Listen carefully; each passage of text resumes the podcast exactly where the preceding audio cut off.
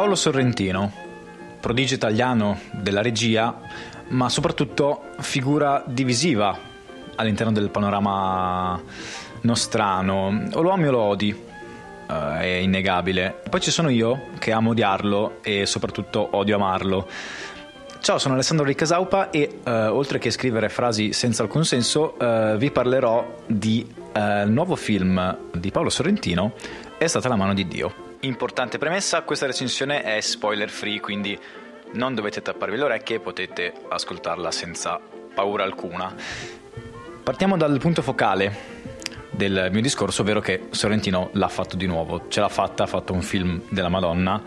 eh, l'ha fatto con la mano che lo contraddistingue, quindi sempre divisivo, sempre chiacchierato. Eh, è una presenza, come accennavo all'inizio, sempre sopra le righe, sia davanti che dietro la macchina da presa. Senza dubbio la figura più istrionica del panorama del cinema italiano, che negli scorsi anni ci ha permesso di brillare anche fuori dai nostri confini, eh, arrivando perfino a Hollywood nella serata più importante dell'anno, nell'industria cinematografica, eh, in quella Los Angeles che gli ha visto sollevare eh, la statuetta d'oro più importante eh, al cielo. Ed è proprio da quel discorso che fece sul palco a Los Angeles che riparte la concezione di questo film. Thank you to my sources of inspiration, Federico Fellini, Tolkien Heads, Martin Scorsese and Diego Armando Maradona. Dentro questo film quindi troviamo tutta l'essenza di Sorrentino che parte dalle figure idolatrate in quel discorso che abbiamo sentito poco fa per tornare a ritroso nella sua infanzia eh, molto tormentata, narrandoci in un lungo afflato autobiografico tutta la sua formazione.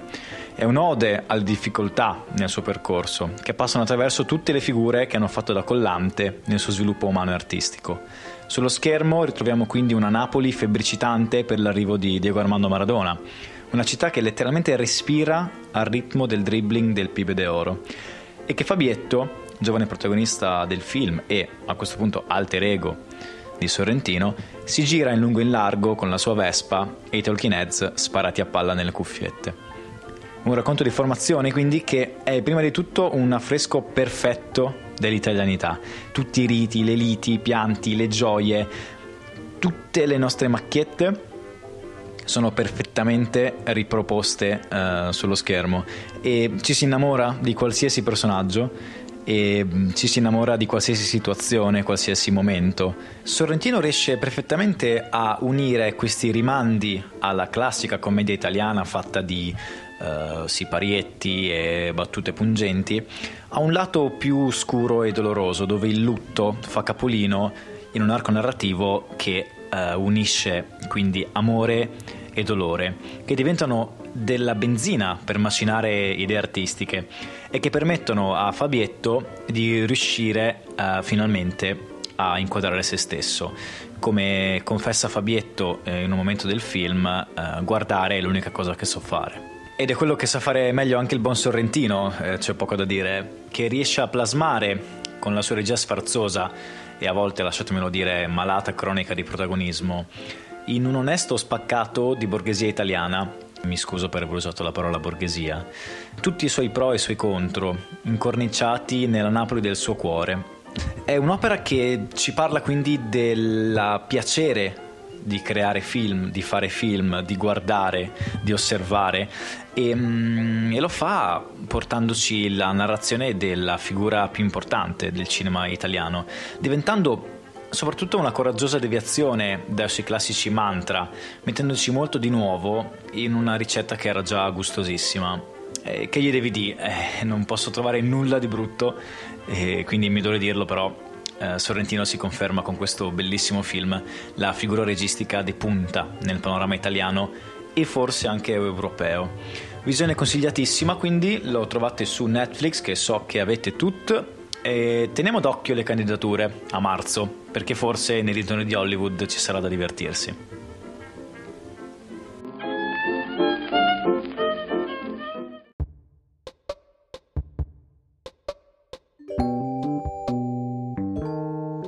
Ciao a tutte e a tutti, io sono Rossella e sono una volontaria di Casaupa. Nel mio intervento di oggi vorrei parlarvi di una cosa che, se state ascoltando questo podcast, sicuramente conoscete molto bene, ovvero di Casaupa. Nello specifico vi vorrei parlare molto brevemente della mia esperienza personale a Casaupa e a partire da questo pretesto vorrei stimolare la riflessione sull'importanza dei luoghi di aggregazione e delle realtà associative e sulle possibili criticità che queste realtà incontrano lungo la strada. In particolare mi soffermerò sul tema dei finanziamenti pubblici e su quel mostro a quattro teste che ora si chiama impresa culturale.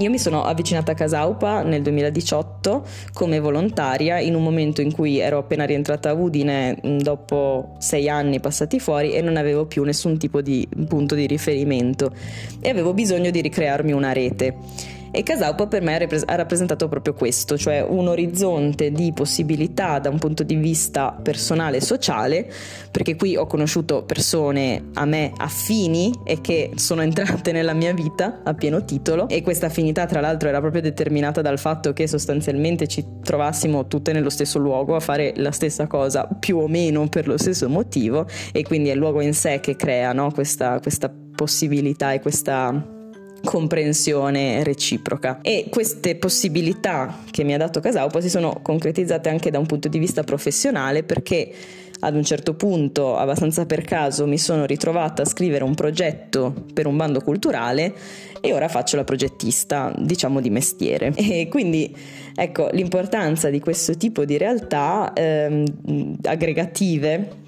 e di associazionismo è proprio questo, cioè quello di accogliere chiunque e di dare a chi abbia un'idea eh, la possibilità di realizzarla anche solo fornendo una struttura organizzativa capace di portarla avanti, perché le singole persone spesso non avrebbero i mezzi per eh, implementare de- questo tipo di progettualità e già questo ha dell'incredibile, cioè avere un'idea e poterla realizzare, parliamone, ecco, è molto utopistico. E poi accoglie appunto chi abbia voglia di una socialità diversa, eh, di tipo più partecipativo, basata sul, sul volontariato che però appunto è personalizzato, tiene conto conto delle preferenze, delle disponibilità, delle volontà dei singoli e crea questo tipo di comunità, diciamo, dal basso. Ecco, ora nella seconda parte di questo mio intervento però procederò a smantellare passo per passo tutto ciò che ho appena detto.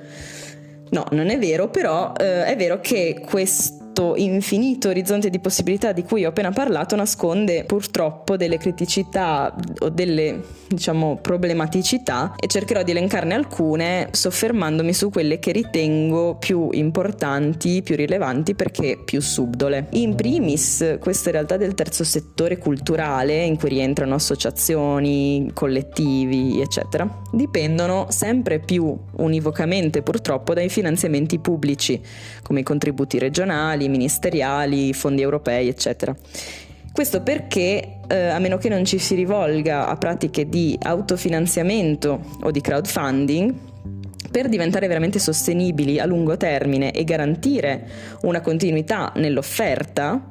anche dell'offerta di base di un'associazione, prendiamo ad esempio i concerti del Social Garden di Casaupa del venerdì estivo, per fare questo ovviamente c'è bisogno di soldi e anche solo per retribuire le artiste e gli artisti che vengono a suonare. Perciò da un po' di anni eh, ormai sempre più associazioni e organizzazioni si rivolgono ai finanziamenti pubblici. E il meccanismo del finanziamento pubblico, per chi non lo sapesse, funziona sulla base di bandi a cui qualsiasi associazione può partecipare, mm, stando ai requisiti minimi, presentando un progetto questi bandi vengono emessi a cadenze variabili e pongono una serie di richieste in termini di progettualità, obiettivi da raggiungere, attività da proporre e determinano poi una graduatoria su punteggio e quindi un finanziamento di pochi purtroppo e l'esclusione di molti. E qui quindi rileviamo le criticità. Innanzitutto, una volta che un progetto viene finanziato per un'associazione, quell'associazione è vincolata sia dal punto di vista delle attività, perché dovrà appunto rispondere a quella proposta che ha fatto in sede progettuale e questo significa che per quanto un'organizzazione possa presentare progetti che sono in linea di continuità con ciò che già sta facendo, ogni volta dovrà aggiungere qualcosa in più, perché si tratta di progetti nuovi con conseguente dispendio di energie, di tempo, difficoltà amministrative e burocratiche perché molto, sono molto complicati da gestire ed è vincolata anche dal punto di vista eh, finanziario perché i bandi hanno costi ammissibili, massimali, che sono chiaramente limitanti per le associazioni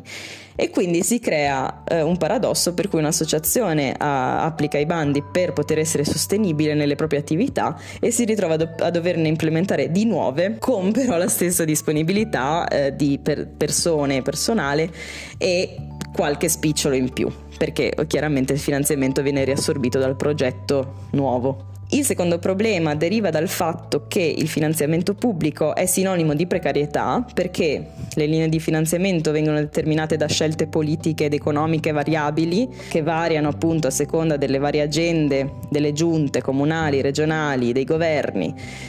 e hanno una durata eh, limitata, tendenzialmente annuale, biennale o triennale, senza alcuna garanzia di proroga. Perciò si instaura il meccanismo della precarietà anche all'interno delle progettualità del terzo settore, finanziate. La terza problematica è subdola ugualmente perché il meccanismo del finanziamento pubblico crea un'estrema frammentazione nelle proposte ed è vero che i partenariati vengono premiati, ma il terzo settore culturale è talmente saturo e ricco di realtà che si crea una dinamica di competizione e mutua esclusione e quindi mh, previene diciamo, la possibilità di veramente fare rete tra, varie, tra tutti i vari soggetti. E perciò ecco che a contaminare questo bellissimo orizzonte di possibilità arriva la logica della competizione quasi aziendale, che non, in, che non si basa in questo caso su un ribasso economico, ma su tutta una serie di criteri che purtroppo spesso tagliano fuori le realtà più piccole. Si basa su logiche di impresa quasi, di precariato e di competizione tra i singoli. E a questo si aggiunge l'ultimo spunto di riflessione, ovvero che le politiche culturali, socioculturali e giovanili in tutto questo sembrano essere sempre più delegate e demandate, ormai quasi completamente, ai singoli soggetti culturali. E quello che chiamerei il welfare sociale e culturale viene decentralizzato e lasciato in capo a delle realtà che spesso faticano a sostenerlo e anche a non perdere se stesse nel frattempo, sottostando a tutte quelle logiche eh, di cui sopra. Ecco, questo è il mio frammento. Spero di non essere stata troppo, troppo lunga e se qualcuno volesse rispondermi sarei molto contenta. Grazie e buon ascolto.